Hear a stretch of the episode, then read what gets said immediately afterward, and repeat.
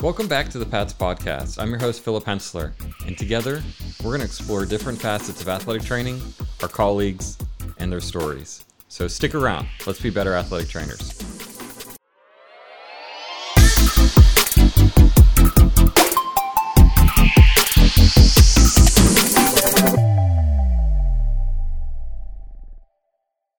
Good morning, everyone. We are doing special broadcasts this weekend at the Pats um, Pats convention. Um, Greg Janik is here with me right now. Kind of stopped by to say hi and talk a little bit about his time as um, Pat's president and what he's been doing since uh, since he's left office. Greg, thank you so much for coming by. Sure. Thanks Uh, for having me. Let's um, why don't you a little bit, just real fast, what um, what you've done in the past and what you're kind of up to now. Sure. Um, so I served in as Pat's Northeast rep starting out. Um, was fortunate enough at that point someone had um, needed to leave, and I was I ran for District Two secretary. Lost that election to Michael Goldenberg, and uh, Joe Izzy at the time was the District Two director, and he said there may be a position at Pat's. He talked to AJ Duffy, who was the current president elect at that time. And uh, AJ had mentioned that the Northeast rep position, um, there was an unfilled position. So I filled that for one year. Uh, then I had to run for an election, and I won that election because no one ran against me. uh, and then after that service, so that was four years, I decided to put my name in the hat for Pat's president, and uh, also won that election because no one ran against me. Okay. Yeah, so I'm pretty good when no one runs against me. I'm actually undefeated. Undefeated. Yeah. Um, and during that time, that was right when we were really trying to make a push for licensure. So Tom West um, was the president right before me, Julie Emrine right before him. And then the push really came during Tom's presidency. And um, we saw a way to get in to try to get licensure. And that was because we had George Roberts serving on the Board of Medicine, and we had uh, uh, Linda Meyer serving on the Board of Osteopathic Medicine. So we knew we had A couple, some voices. Yep, some very uh, big advocates. Exactly. definitely. Uh, so when Tom left, um, we actually at that point we kind of modified, got a new lobbyist that was a little bit bigger, um, which also helped our cause. They kind of got in the doors a little bit more, and then during my time, I was again sort of the tail end, but I was fortunate enough to be part of our licensure. Okay. So when we got licensure, uh, I was the president at the time. Got to meet so many wonderful people. Um, so that was probably one of the biggest things that I've done during my presidency. But even before that, um, one of the things when I was the Northeast rep, um, I had some ideas of getting students involved. So I started the poster presentations, which still go on Yep. now, and then I started the quiz bowls, which also continue now, and that has morphed to the regional at the ATA, as well as to uh, the national level. Also, during my time as president, it would also be when the concussion legislation was going through. Yep. That was a And big deal. I happened to uh, be invited to be a stakeholder during a lot of those meetings with Okay. uh, both Representative uh, Briggs um, and Senator Browne. So we were fortunate. There was peaks and valleys during that time that we thought this was good for athletic trainers, and we thought this is very bad for athletic trainers. I, I remember the first year solved a lot of the um, first year that, that we were required to uh, practice under that. It, it solved a couple issues, especially dealing with parents and um, certain school administrators. Um, I know it made my life a lot easier. I know it also made things a little bit more difficult, but I think in all, I, that was. I think you, did, you guys did a great job on that one. Yeah, I definitely, appreciate it. Definitely advancing the profession, making um, athletic training a little bit more in the spotlight, more visual of what we actually do and why we're there and increasing the standard of care for our athletes in Pennsylvania. Yeah, thank you. The, the interesting point, if that was going on the same time as licensure was, mm-hmm. so we were certified at that point, and if you look at the initial language, it says that anyone that is certified or licensed healthcare provider can make these return to play decisions. Basically, I'm paraphrasing, if you're an appropriate medical provider.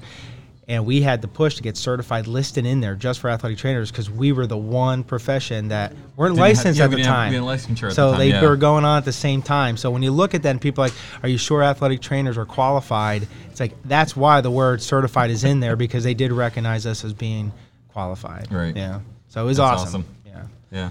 So now you um, you did a run with um, uh, with the ATA for a little bit. I know you took the quiz bowl there, and then NATA picked it up, which is really Correct, cool. So you definitely started a, um, a trend going on there. Yeah. Um, talk about uh, a little bit about your experience. What do you um, what do you think that does for our students? How does that? How do you feel that's getting them engaged, and and what it's doing uh, for their confidence, for the profession, things like that? Yeah.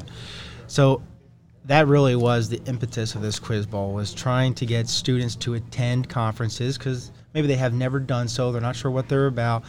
And then when they get here they kind of learn okay this isn't so bad and then you see the networking opportunities.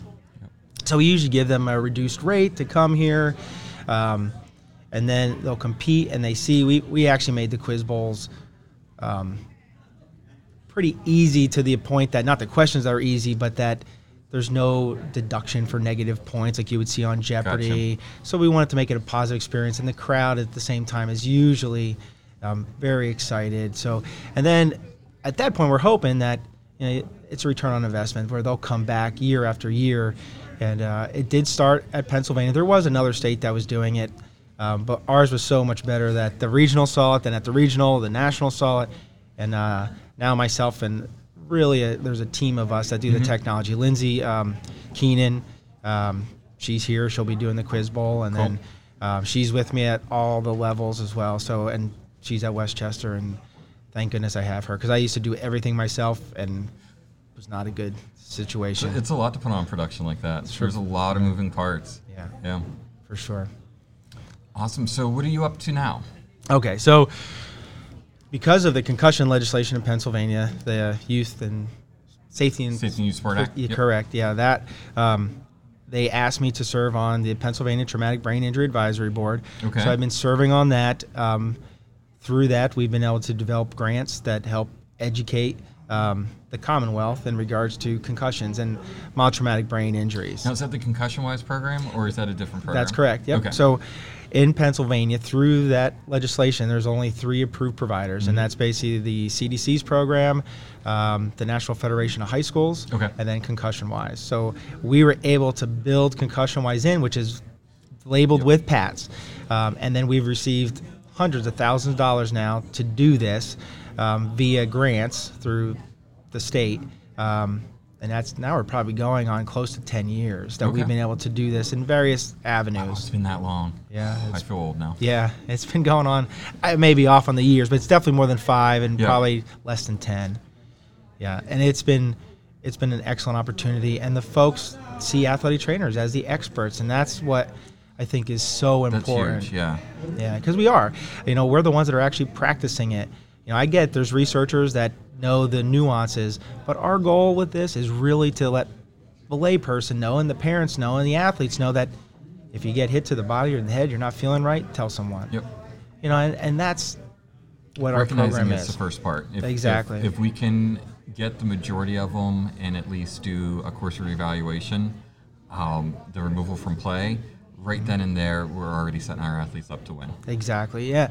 And now we've we've had money that we developed an app. It's the Pat's uh, concussion toolbox. You know, I haven't heard of that one. I'll, I'm I'm gonna give you the info. that, I yeah. have to. Would, if, um, if you look into it's any of the uh, the app stores, but if you type in Pat's toolbox, Okay. it should just you should be able to find it pretty easily. And what do we get? To, what does that app get us? So normally the app will offer you signs and symptoms. It'll allow you links to various organizations where you can learn more about So concussions and develop more for our athletes and families Mhm. than there are programs. The concussion wise courses are also on there that you can go directly to those.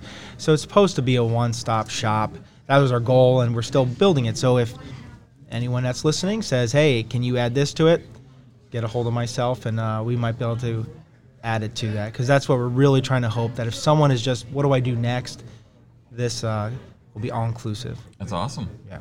That's that's awesome. So, um, what is your um, what sports are you working now? Are you out of school Yeah. anymore? Yeah, so I'm at King's College, Northeast PA.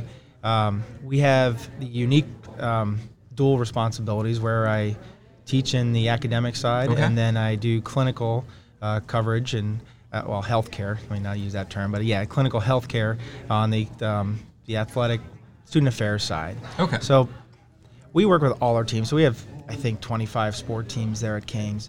Um, but we do have liaison. So I'm the liaison with the football team and with the women's lacrosse team, and that helps the coaches, right? Who do I turn to when you have, you know, eight athletic Gotcha. trainers? Who do I ask about So Johnny? Guys, so you guys just pretty much pull it, and you have your like communication responsibilities. Correct. But when an athlete comes in, they, they don't have to work with Greg. They can work with one of um, your coworkers, one of uh, one of the other athletic trainers in the room. Exactly. So Okay. th- that's like a block scheduling type system, Yep. but it really helps with work-life balances. I I've usually have one day off a weekend. I usually have a day off during the week. Now during the week it's different because I teach in the mornings or have advising responsibilities. Um, so you still have some responsibilities, Right. but it really does allow for a great work-life balance. But it also allows you to model the mission of our institute, where I can teach it in the classroom, and then they can see me doing it practically. And and then when I need to well, I'm accountable, whether I need to do things with integrity. And I think one of the important things that each athletic trainer needs to do is pursue respect for the profession. They can see when I do that, when a last minute schedule change and how I handle those situations, or, you know, a, a parent that might thought care should have been different, or, Okay.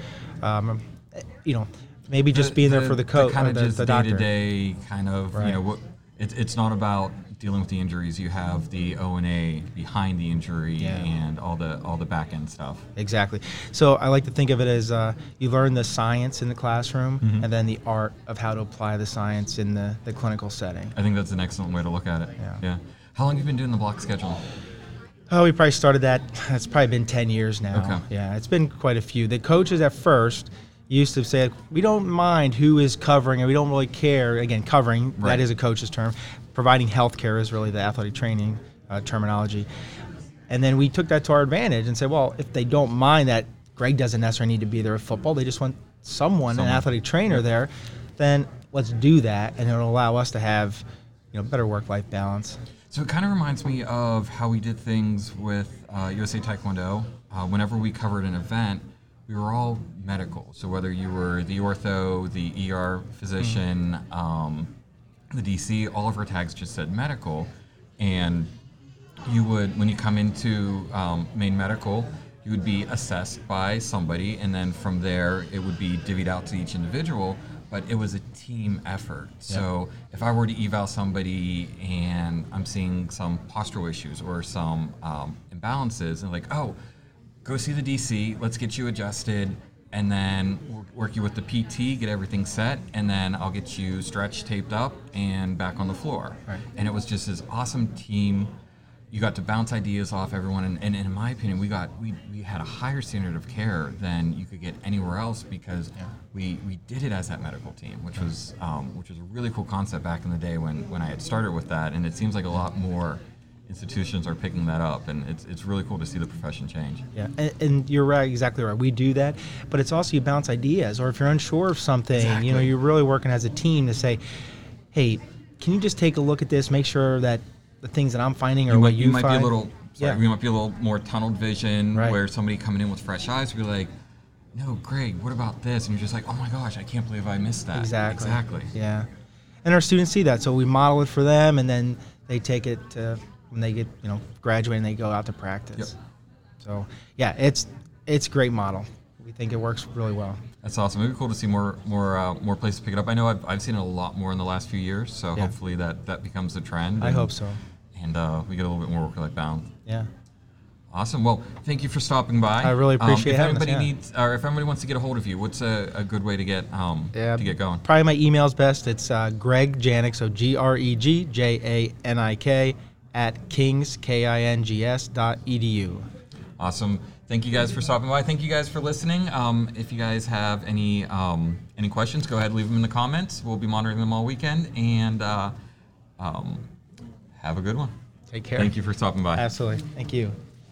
Well, this brings us to the end of another fantastic episode of the Pats Podcast. If you liked what we did here, please remember to like and consider subscribing to the episodes. Uh, leave a comment if you have any questions, um, or you want to hear any topics, or if you want to become involved in helping with the podcast. Um, until next time, I'm Philip Hensler, and this was the Pats Podcast.